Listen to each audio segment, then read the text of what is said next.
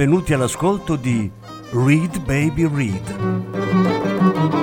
un programma di reading letterario radiofonico a cura di Franco Ventimiglia e Claudio Desser. Voce Franco Ventimiglia. Regia Claudio Desser.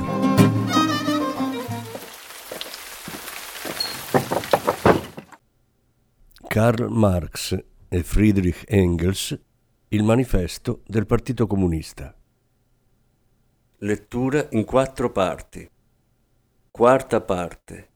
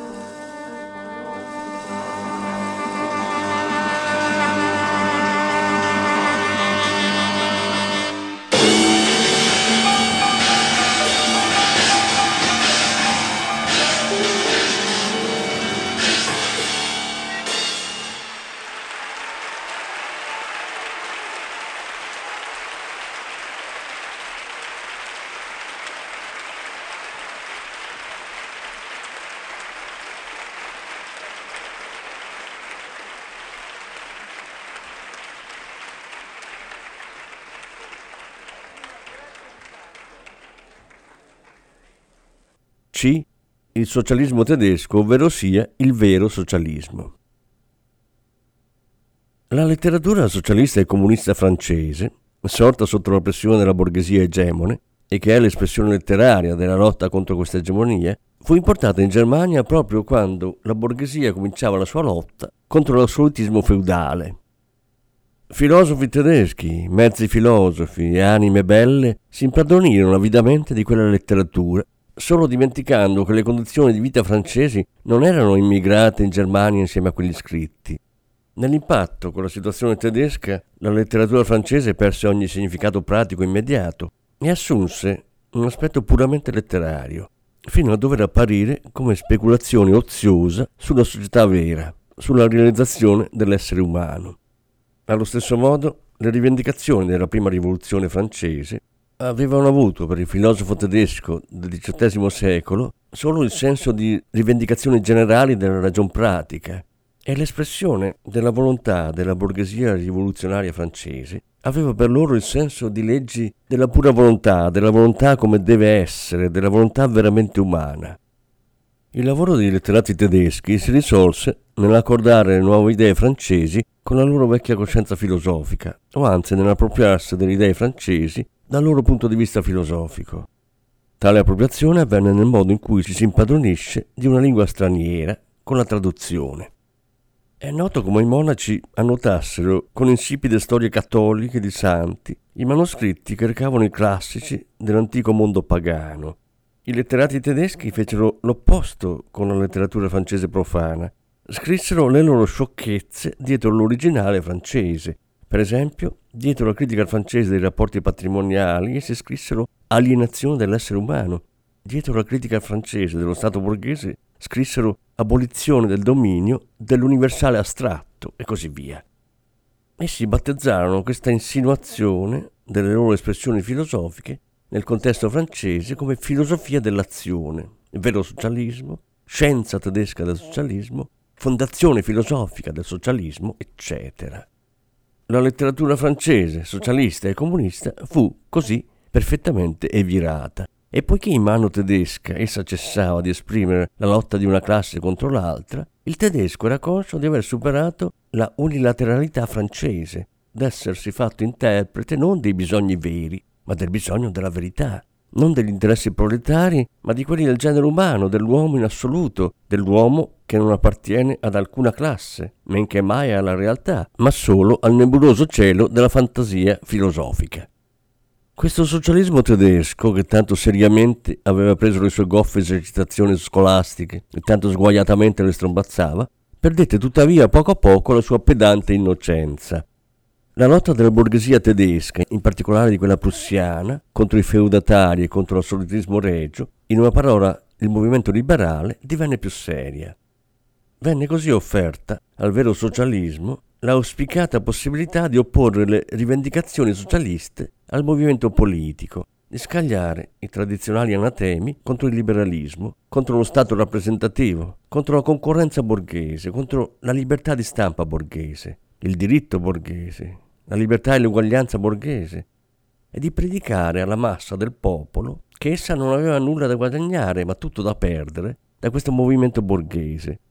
Il socialismo tedesco dimenticò per tempo che la critica francese, di cui esso rappresentava l'ottusa eco, presuppone la società moderna, borghese, con le sue proprie condizioni materiali di esistenza e la corrispondente costituzione politica, tutti i presupposti per la cui conquista in Germania la lotta era appena cominciata. Il vero socialismo servì ai governi assoluti tedeschi con il loro codazzo di pretonzoli, maestrucoli, nobilastri e burocrati come gradito spauracchio contro la borghesia minacciosamente in marcia. Esso rappresentò il complemento dolciastro delle aspre scudisciate e delle schioppettate con cui quegli stessi governi trattavano le sollevazioni dei lavoratori tedeschi il vero socialismo diventava così un'arma nelle mani dei governi contro la borghesia tedesca e allo stesso tempo difendeva anche direttamente un interesse reazionario, l'interesse della piccola borghesia tedesca. In Germania la piccola borghesia rappresenta l'effettivo bastione sociale della società attuale, una piccola borghesia costituitasi nel XVI secolo e da allora sempre riaffiorante in forme diverse. La sua conservazione è la conservazione dell'attuale società tedesca. Essa teme di essere ineluttabilmente distrutta dall'egemonia industriale e politica della borghesia, sia per effetto della concentrazione del capitale che per il sorgere di un proletariato rivoluzionario. Le parve che il vero socialismo le prendesse due piccioni con una fava. Esso si diffondeva come un'epidemia. La veste tessuta di ragnatela speculativa, ornata di fiori retorici da anime belle, imbevuta di rugiada sentimentale, ebbra d'amore, questa veste di esaltazione, nella quale i socialisti tedeschi avvolgevano un paio di scheletriche verità eterne, non fece che moltiplicare lo spaccio della loro merce presso quel pubblico. Da parte sua il socialismo tedesco riconobbe sempre più la vocazione di altezzoso rappresentante di questa piccola borghesia. Essa ha proclamato la nazione tedesca nazione normale, il borghesuccio tedesco uomo normale. Essa ha conferito a ogni abiezione di costui un nascosto alto senso socialistico, sicché l'abiezione significa l'opposto di se stessa, fino a trarre le estreme conseguenze insorgendo direttamente contro la rozza tendenza distruttiva del comunismo e affermando la sua imparziale superiorità rispetto a tutte le lotte di classe. Con pochissime eccezioni, quanto circola in Germania di pretesi scritti socialisti e comunisti appartiene all'ambito di questa sporca indisponente letteratura.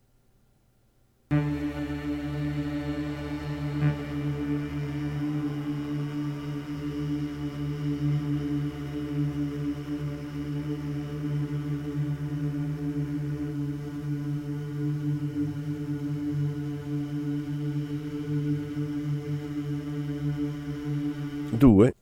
Il socialismo conservatore, ovvero sia borghese. Una parte della borghesia conta di rimediare alle ingiustizie sociali per garantire l'esistenza della società borghese.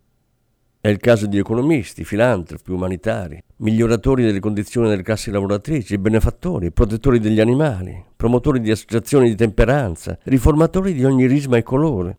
E questo socialismo borghese è stato elaborato in interi sistemi. Come esempio prendiamo la Philosophie de la misère di Proudhon. I socialisti borghesi vogliono le condizioni di esistenza della società moderna, ma senza le lotte e i pericoli che pure ne sono necessaria conseguenza. Vogliono la società attuale, ma senza gli elementi intesi a rivoluzionarla ed eliminarla. Vogliono la borghesia senza il proletariato. La borghesia si rappresenta il mondo in cui domina come il migliore dei mondi possibili. Il socialismo borghese elabora questa rappresentazione consolatoria sotto forma di un mezzo o di un intero sistema. Quando esorta il proletariato a realizzare i suoi sistemi per irrompere nella nuova Gerusalemme, in fondo non fa che pretendere dal proletariato di restare confitto nella società attuale, però alle odiose idee che se n'è fatto. Una seconda forma di questo socialismo, meno sistematica e più pratica, cercava di togliere alla classe lavoratrice ogni tentazione rivoluzionaria, sostenendo che a giovarle avrebbe potuto essere non un qualsiasi mutamento politico, ma solo un mutamento nelle condizioni materiali di esistenza, dunque di rapporti economici. Per mutamento delle condizioni materiali di esistenza, questo tipo di socialismo non intende però in alcun modo l'abolizione dei rapporti borghesi di produzione, possibile solo con la rivoluzione, ma miglioramenti amministrativi che restino sul terreno di questi rapporti di produzione, che dunque non tocchino affatto il rapporto tra capitale e lavoro salariato, ma semmai, nel migliore dei casi, alleggeriscano alla borghesia i costi del suo dominio e semplifichino il bilancio del suo Stato. Il socialismo borghese corrisponde al suo proprio carattere solo quando diventa una pura figura retorica. Libero commercio, nell'interesse della classe lavoratrice, dazi protettivi nell'interesse della classe lavoratrice, carcere cellulare nell'interesse della classe operaia. Questa è l'ultima parola, l'unica detta sul serio del socialismo borghese. Il loro socialismo consiste appunto nella tesi che i borghesi sono borghesi nell'interesse della classe operaia.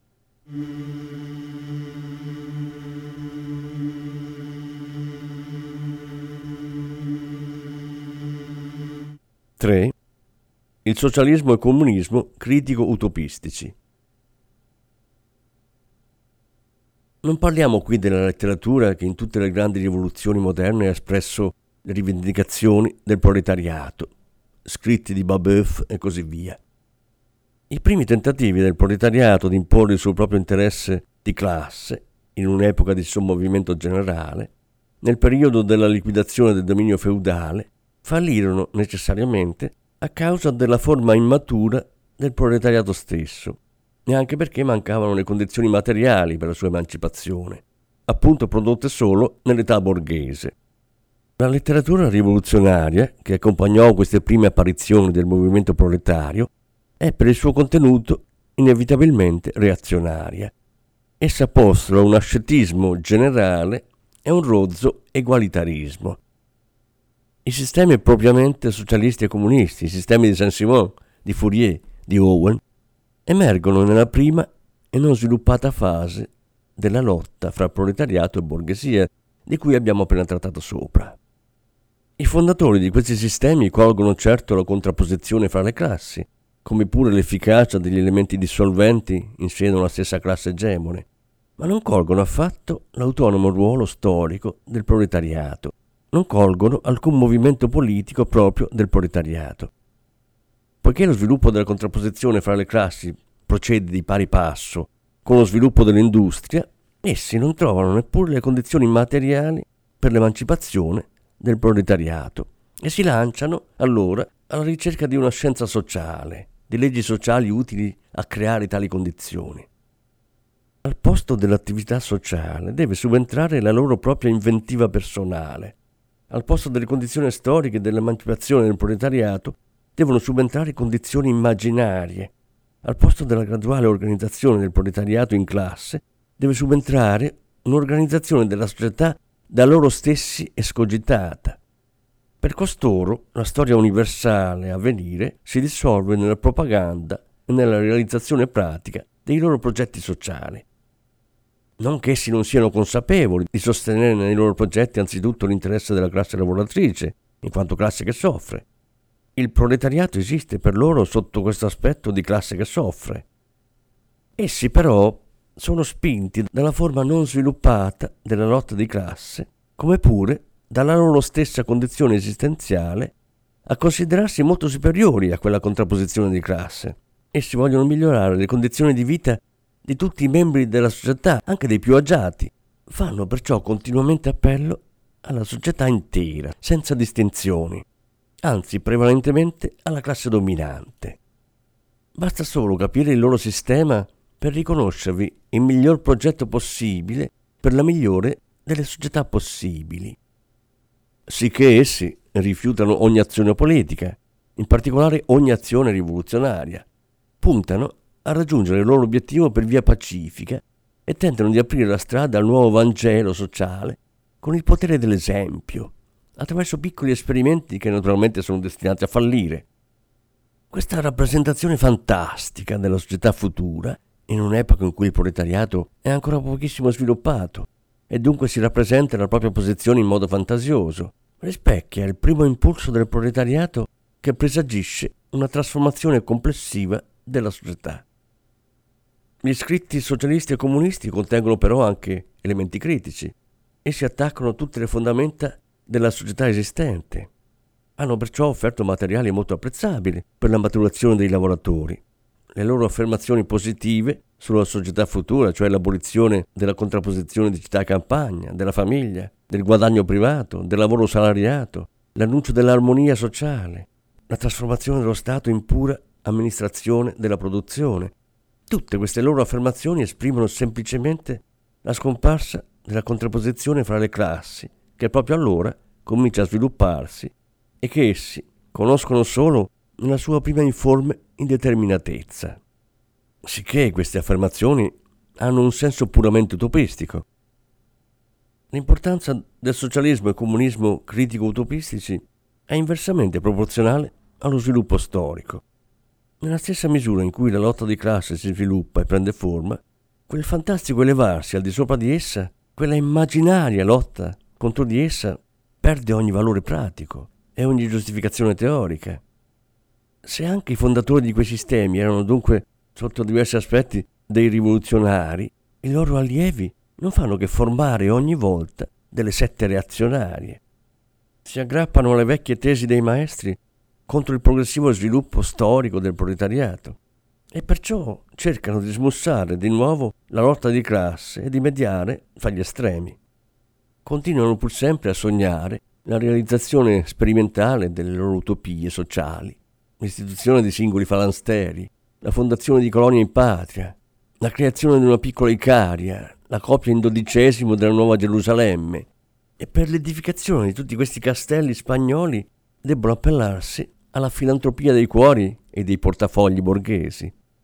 A poco a poco cadono nella categoria dei summenzionati socialisti, reazionari o conservatori, differendo da questi solo per una più sistematica pedanteria, per la fede fanatica e superstiziosa nei meravigliosi effetti della loro scienza sociale.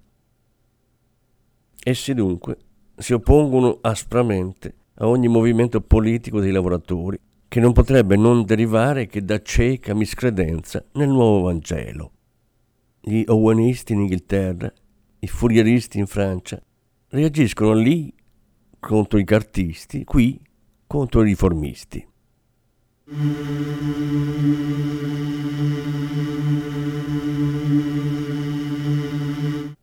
4.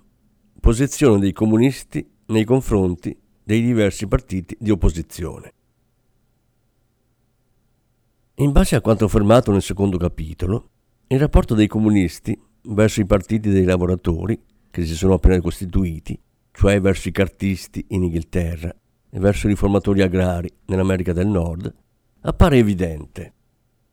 Essi lottano per raggiungere gli scopi e per servire gli interessi più immediati della classe lavoratrice, ma nel movimento attuale rappresentano anche il futuro del movimento. In Francia i comunisti si uniscono al Partito Socialista Democratico contro la borghesia conservatrice radicale, senza perciò rinunciare al diritto di atteggiarsi criticamente verso gli stereotipi e le illusioni tramandate dalla tradizione rivoluzionaria. In Svizzera essi sostengono i radicali, senza dimenticare che questo partito si compone di elementi contraddittori in parte socialisti democratici in senso francese, in parte borghesi radicali. Tra i polacchi i comunisti sostengono che il partito fa della rivoluzione agraria la condizione della liberazione nazionale. Lo stesso partito che chiamò all'insurrezione di Cracovia nel 1846. In Germania il Partito Comunista lotta insieme alla borghesia, intanto in quanto la borghesia si presenta come rivoluzionaria, contro la monarchia assoluta e il piccolo borghesume ma esso non trascura nemmeno per un istante di promuovere nei lavoratori una coscienza, la più chiara possibile, della contrapposizione mortale di borghesia e proletariato, in modo che i lavoratori tedeschi possano subito rivoltare, come altrettante armi contro la borghesia, le condizioni sociali e politiche che la borghesia deve affermare insieme alla propria egemonia, e in modo che immediatamente dopo il crollo delle classi reazionarie in Germania possa subito cominciare la lotta contro la stessa borghesia. I comunisti concentrano il massimo dell'attenzione sulla Germania, perché la Germania è alla vigilia di una rivoluzione borghese e perché essa porta a compimento questo rivolgimento nel contesto di una civiltà europea più progredita e con un proletariato molto più evoluto che non l'Inghilterra del XVII secolo e la Francia del XVIII secolo. La rivoluzione borghese tedesca può dunque essere solo l'immediato preludio di una rivoluzione proletaria. In una parola, i comunisti sostengono dovunque ogni movimento rivoluzionario diretto contro le condizioni sociali e politiche esistenti. In tutti questi movimenti i comunisti mettono in rilievo la questione della proprietà, qualsiasi forma, più o meno sviluppata, essa abbia preso, come questione centrale del movimento. Infine i comunisti lavorano dovunque al collegamento e al rafforzamento dei partiti democratici di tutti i paesi. I comunisti sprezzano l'idea di nascondere le proprie opinioni e intenzioni e si dichiarano apertamente di poter raggiungere i loro obiettivi solo con il rovesciamento violento di ogni ordinamento sociale finora esistente. Che le classi dominanti tremino al pensiero di una rivoluzione comunista i proletari non hanno da perdervi altro che le proprie catene. Da guadagnare hanno un mondo. Proletari di tutto il mondo, unitevi. Londra, febbraio 1848.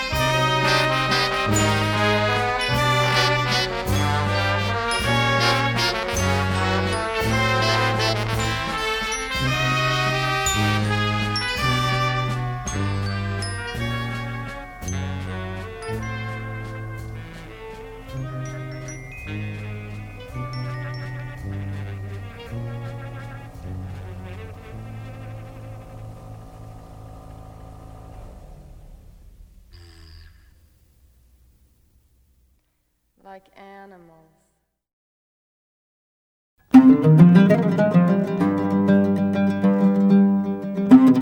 Avete ascoltato Read Baby Read, un programma di reading letterario radiofonico a cura di Franco Ventimiglia e Claudio Tesser. Grazie per l'ascolto, alla prossima settimana.